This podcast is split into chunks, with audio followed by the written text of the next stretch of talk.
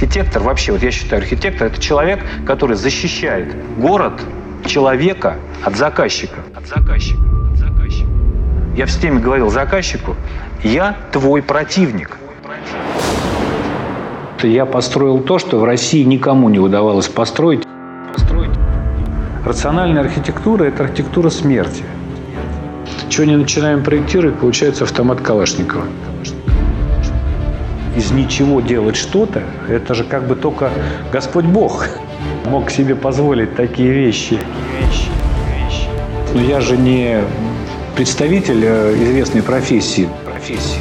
Ради чего мы все это делаем? Ради денег. Зачем нам деньги? Но все равно все умрем. умрем. Я готов глотку перегрызть тому, кто будет мне мешать. Мешать. Мешать.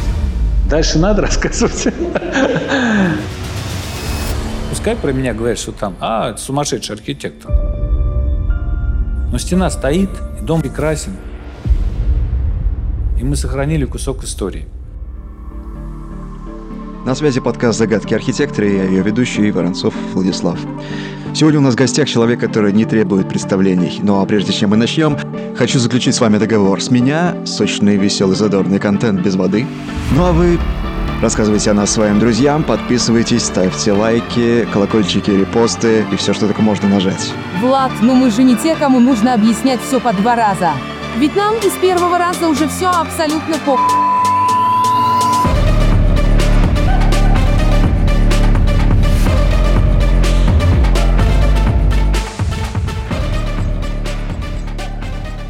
Во-первых, это надо делать красиво.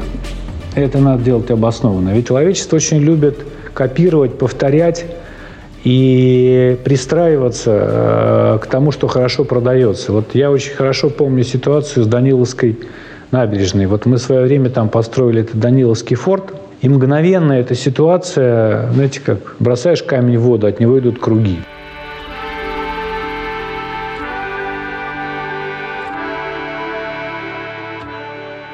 Софийская набережная. Значит, заказчиком там выступал Capital Group. Есть еще инвестор. Инвесторы – люди непростые. Это люди э, далекие от архитектуры. Совсем далекие. Мы хотим попросить вас сделать классические фасады. Я говорю, а если я не соглашусь? Они говорят, ну, при всем уважении к вам мы вынуждены будем взять другого архитектора. Либо отказывайся, либо делай классические фасады. Но я же не представитель э, известной профессии.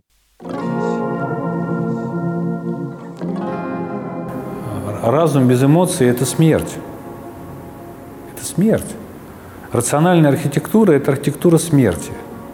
Рациональная архитектура, вообще любые рациональные решения, в которых не, не присутствует эмоция, в которых не присутствует любовь, в которых не присутствует элемент – какой-то внешней, какой бы такой, какой-то понятной дисгармонии, это мертвые вещи. Вообще, занимаясь своей профессией, почему я это люблю и почему я это люблю больше всего. Что весь творческий процесс для меня – это удовольствие.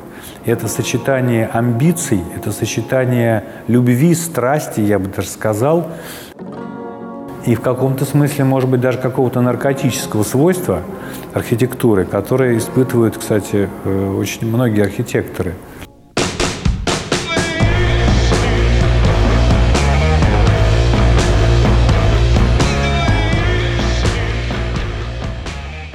Потому что это настолько затягивает вот эта вот демиургическая способность из пустоты делать что-то, и потом все время на это смотреть, ходить, осознавать это. И вот, вот этот сам акт из ничего делать что-то, это же как бы только Господь Бог, да, мог себе позволить такие вещи. Вот это то предвкушение, как ждет любовник молодой минуты первого свидания. Вот это вот, я не знаю, это как вот математик решает какую-то сложнейшую формулу. Тебя манит это все. Ты можешь работать денно и ночно. Fuck off, fuck sleep, come clean, zone. Can't forget that I'm golden, can't forget where I'm going. Fuck popo, police. Супер тонкие небоскребы, да, где квартиры на этаже.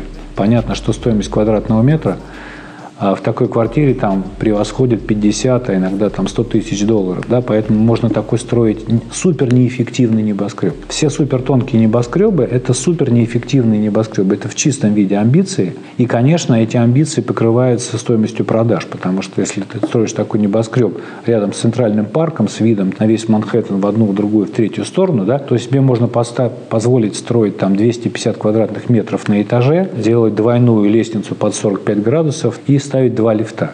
По всем показателям проходит, но экономика, там получается стоимость строительства там, до, до 20 тысяч долларов за квадратный метр. Понятно, что продаваться она должна как минимум там, в два раза дороже. Поэтому, например, строить супертонкие небоскребы в Москве, это либо это какая-то амбициозная задача, либо ее надо сделать так, просчитать эту площадь этажа, чтобы, в общем, как бы экономика срасталась.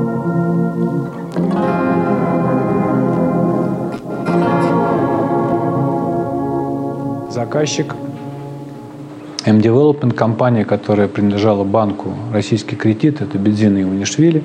Это была для меня, конечно, работа такого масштаба впервые, градостроительного, потому что до этого я проектировал только отдельные дома.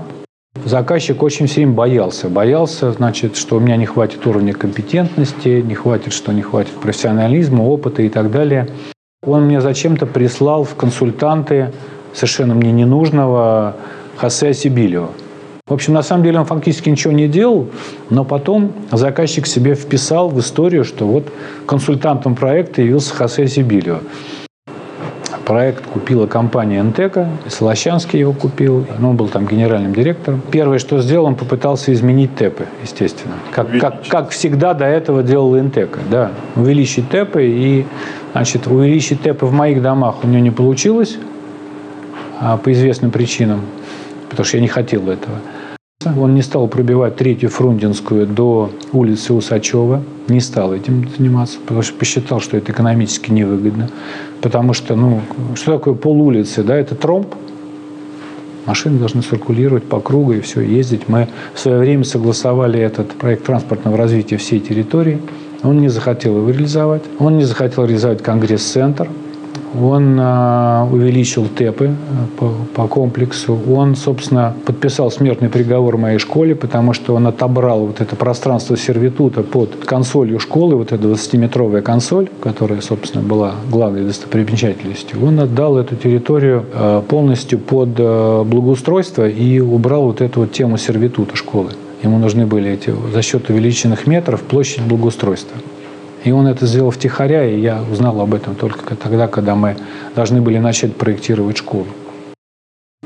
А, потому что заказчик категорически хотел сэкономить, и я не дал сэкономить на Юриных домах, потому что он хотел их сделать штукатурными. Я просто насмерть стоял и кричал там, ругался и топал ногами. И, в общем, в результате отстоял кирпич.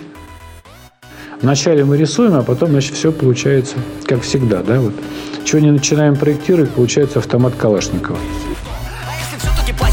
победят, значит просто плохими были не те Это нам хорошие доходчиво объяснят Перед тем, как забрать суверенитет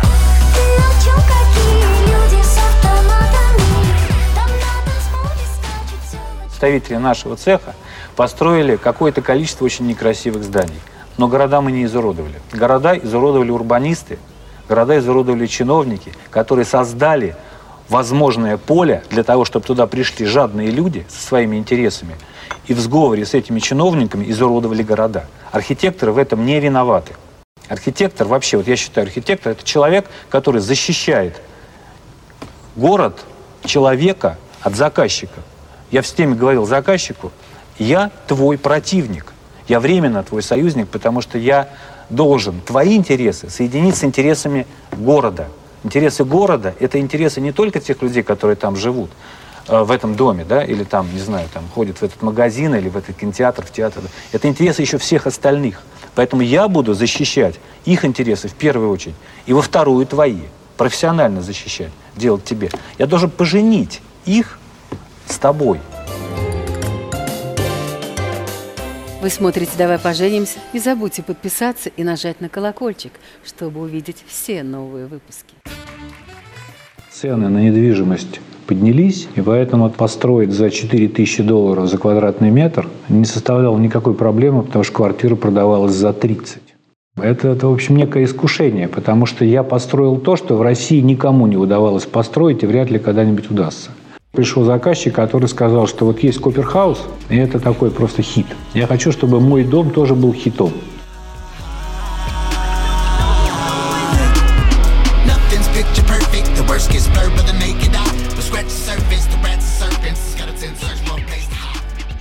Насчет осторожности не знаю, но я всегда предельно честен и откровенен во всех разговорах с заказчиком. Но это не такая примитивная откровенность. Я всегда честно говорю, что, зачем, почему и от чего я делаю, чем я руководствуюсь, и почему это важно сделать именно так, как я об этом говорю. Я, в общем, специально ни с кем никогда не ругаюсь. Но когда я прихожу на стройку и вижу, что там все делают не так, или делают как бы сознательно не так, или пытаются что-то сделать втихаря, я просто из нормального цивилизованного человека я превращаюсь просто, я не знаю, в Годзиллу, что-то еще. Я могу взять лом, отматерить этих строителей так, этого начальника стройки так, я все это там разобью, разломаю, и все что угодно. Я помню историю, когда один из заказчиков хотел сломать стену исторического здания, который ну, в тех же садовых кварталах, которые мы пытались сохранить и несколько. И они хотели его сломать, потому что они два года просто профукали. Она наклонилась и, в общем, уже почти падала. То есть можно было ее сохранить, поставив и так далее. Они все хотели ее сломать. Я кричал и орал на них так, что они все обиделись, но стена стоит. И меня можно простить, потому что я же не с ними боролся, я же отстаивал какую-то свою позицию принципиальную. Ну, пускай про меня говорят, что там, а, сумасшедший архитектор. Да бог с ним, видите, мне это не важно. В тот момент было, да, сумасшедший архитектор. Но стена стоит, дом прекрасен, и мы сохранили кусок истории. Какой ценой, не важно. Я ни с кем не воюю, никогда, вообще специально. Понимаете, я очень мирный и дружелюбный человек. Ради чего? Ради чего мы все это делаем? Ради чего там? Ради денег? Зачем нам деньги? Но все равно все умрем. Ну, деньги не приносят счастья, если ты что-то делаешь не так. Деньги приносят счастье, когда ты получаешь какое-то удовлетворение от работы, удовлетворение от общения, от жизни и так далее. Тогда деньги приносят счастье, потому что они расширяют круг твоих возможностей. Почему я, например, там спокойно борюсь с некоторыми очень влиятельными, очень именитыми заказчиками, да, девелоперами и так далее. Почему я не боюсь? Да потому что я готов отдать все, что угодно, только не то, что у меня в сердце, э, в голове и какие-то принципы мои жизненные важные. Там репутация, мое отношение к архитектуре. Это мое, это мое дело. Я не дам его растерзать и поругать и уничтожить. А битва, а битва заключается в том, что я готов глотку перегрызть тому, кто будет мне мешать. Дальше надо рассказывать. Буди без спешки, но не мешки, наводи движки, сымай денежки, пешком ты или на козырной бэшке. Главное не определяться на лавэшке.